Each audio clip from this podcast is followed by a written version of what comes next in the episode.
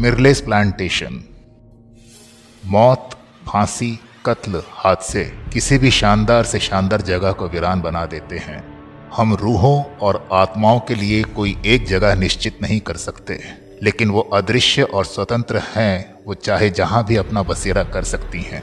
लेकिन ज़्यादातर मामलों में रूहें और आत्माएँ हादसों की जगहों या अपनी मौत के कारणों के स्थान पर ही भटकती रहती हैं। क्या होती हैं रूहें और उनकी प्रवृत्ति ऐसी जगहों पर इन्हें महसूस किया जा सकता है? ये रूहें हमेशा अपने आप को आम दुनिया से अलग रखना चाहती हैं। जब हम कभी किसी ऐसी एक जगह पर, जहाँ एकांत हो, जाते हैं तो इन रूहों का आभास हमें होता है। इनकी भी प्रकृति बिल्कुल सांपों से मिलती जुलती है। जब इंसान के सामने कोई सांप अचानक आ जाता है तो वो इंसानों के पैरों के कदमों के आहट के अनुसार चलकर उस जगह से भागना चाहता है। लेकिन एक शब्द जिसे डर कहते हैं, उसे इंसानी स्वभाव नहीं छोड़ पाता है। और उसके फल स्वरूप वो सांप को दुश्मन मानकर उन्हें छेड़ता है या मार देता है। यही वो समय होता है जब सांप भी डर के वशीभूत इंसान पर हमला करता है, फुपकारता है और इंसान को दूर करने का प्रयास करता है। ठीक वैसे ही रूहें भी अकेले इंसान या शांत जगहों पर जहाँ उनका बसेरा होता है, वहाँ से इंसान को हटाने के लिए अपने होने का आभास कराती हैं। ये रूहें शरीर विहीन होती हैं, इसलिए प्रत्यक्ष रूप से आपके सामने नहीं आ सकती। लेकिन आसपास के वातावरण में बदलाव करके अजीब सी खुशबू पैदा कर, हवा का सहारा लेकर, वो इंसानों को डराने का प्रयास करती हैं।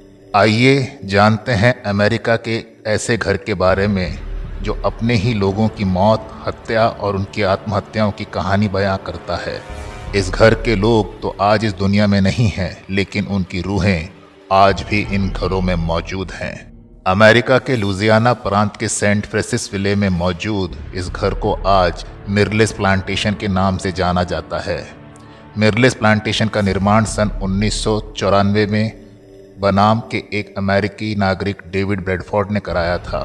डेविड ब्रेडफोर्ड का जन्म अमेरिका में ही हुआ था और वो वहीं पर रहकर व्यापार करते थे। उस समय उन्होंने एलिजाबेथ नामक महिला से विवाह किया और कुछ समय बाद उनके पाँच बच्चे भी हुए।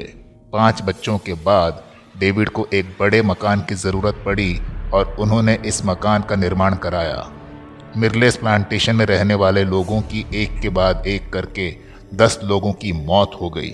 इस मकान को बनवाकर डेविड भी इस मकान में ज़्यादा दिन रह नहीं पाए। कुछ सालों बाद ही उनकी भी मौत हो गई थी। डेविड अपने इस मकान का पूरा आनंद नहीं उठा पाए थे, क्योंकि मौत से पहले उन्होंने आर्थिक तंगी के चलते अपना यह मकान एक शिक्षक, बायू सारा को बेच दिया था। सारा डेविड के एक बच्चे क्लार्क वुडरूफ को अपने साथ रखकर कानून की पढ़ाई करती थी, जिसके कुछ दिनों बाद अपने शिक्षक की ही बेटी सारा मैथिल्डा से शादी कर ली। डेविड ब्रेडफोर्ड की मौत के बाद उनकी पत्नी अकेली थी तो उन्होंने घर में ही बागवानी शुरू की। और पौधारोपण का काम करने लगी। मिर्लेस प्लांटेशन में मौतों का सिलसिला सारा मैथिल्डा की मौत से शुरू हुआ। सारा की मौत 21 जुलाई 1823 में पीलिया बीमारी से हुई। उस समय लुजियाना में ये बीमारी अपने चरम पर थी। अभी मिरलेस प्लांटेशन में एक मौत हुई ही थी कि तभी 1824 में सितंबर माह में सारा के तीन माह के बेटे जेम्स की मौत भी पीलिया से हो गई। उसके बाद वुड्रूफ उस घर में और नहीं रहना चाहता था और वो अपनी माँ के साथ कहीं चला गया, जहाँ उसकी माँ की भी कुछ दिनों के बाद मौत हो गई। उसके बाद वुडरूफ ने इस मकान को स्टर्लिंग नामक परिवार के हाथों बेच दिया। स्टर्लिंग बहुत अच्छा परिवार था। स्टर्लिंग अपने परिवार के साथ इस मकान में आए और इस मकान में उन्होंने कई फेरबदल किए। स्टर्लिंग ने डेविड के इस मकान को और बड़ा और दोगुना कर दिया।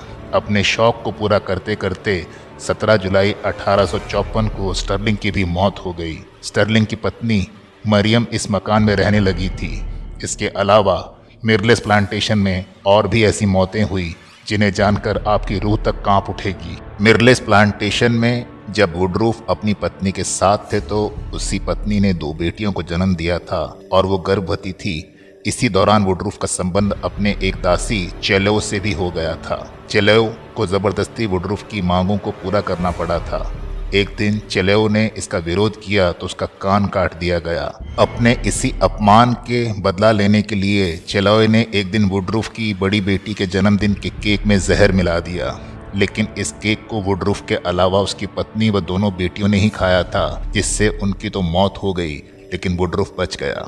अपने इस कृत्य पर चलोय को बहुत शर्मिंदगी महसूस हुई और उसने सजा पाने के डर से खुद को अपने कमरे में फांसी से लटका दिया। उसके बाद वुडरूफ ने उसके शव को काट कर नीचे उतारा और उसे पानी में पत्थरों के सहारे बाँध कर फेंक दिया। उसके बाद वो पार्टी वाले कमरे में गया और उसे हमेशा के लिए बंद कर दिया। कुछ दिनों बाद वुडरूफ अपने घर के पोर्च पर खड़ा था।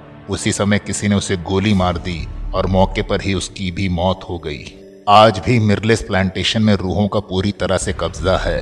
ये मकान कई हत्याओं और आत्महत्याओं का गवाह है। मकान के सीढ़ियों के पास जाते समय जब आप अकेले जाएँगे तो ऐसा महसूस होगा कि सारा सीढ़ियों से उतर रही है।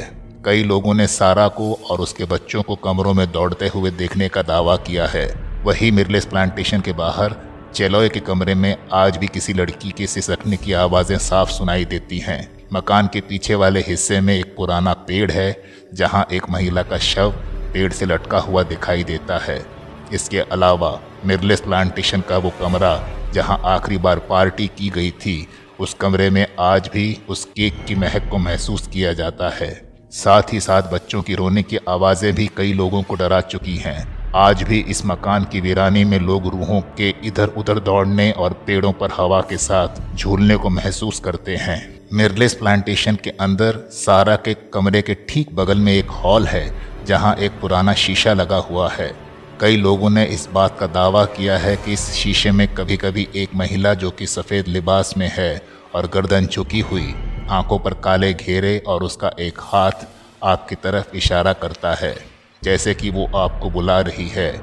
इस रूप में देखा गया है। वहीं सारा के कमरे में एक पुराना पियानो रखा हुआ है, जो कि दिन भर में कई बार अपने आप बज उठता है।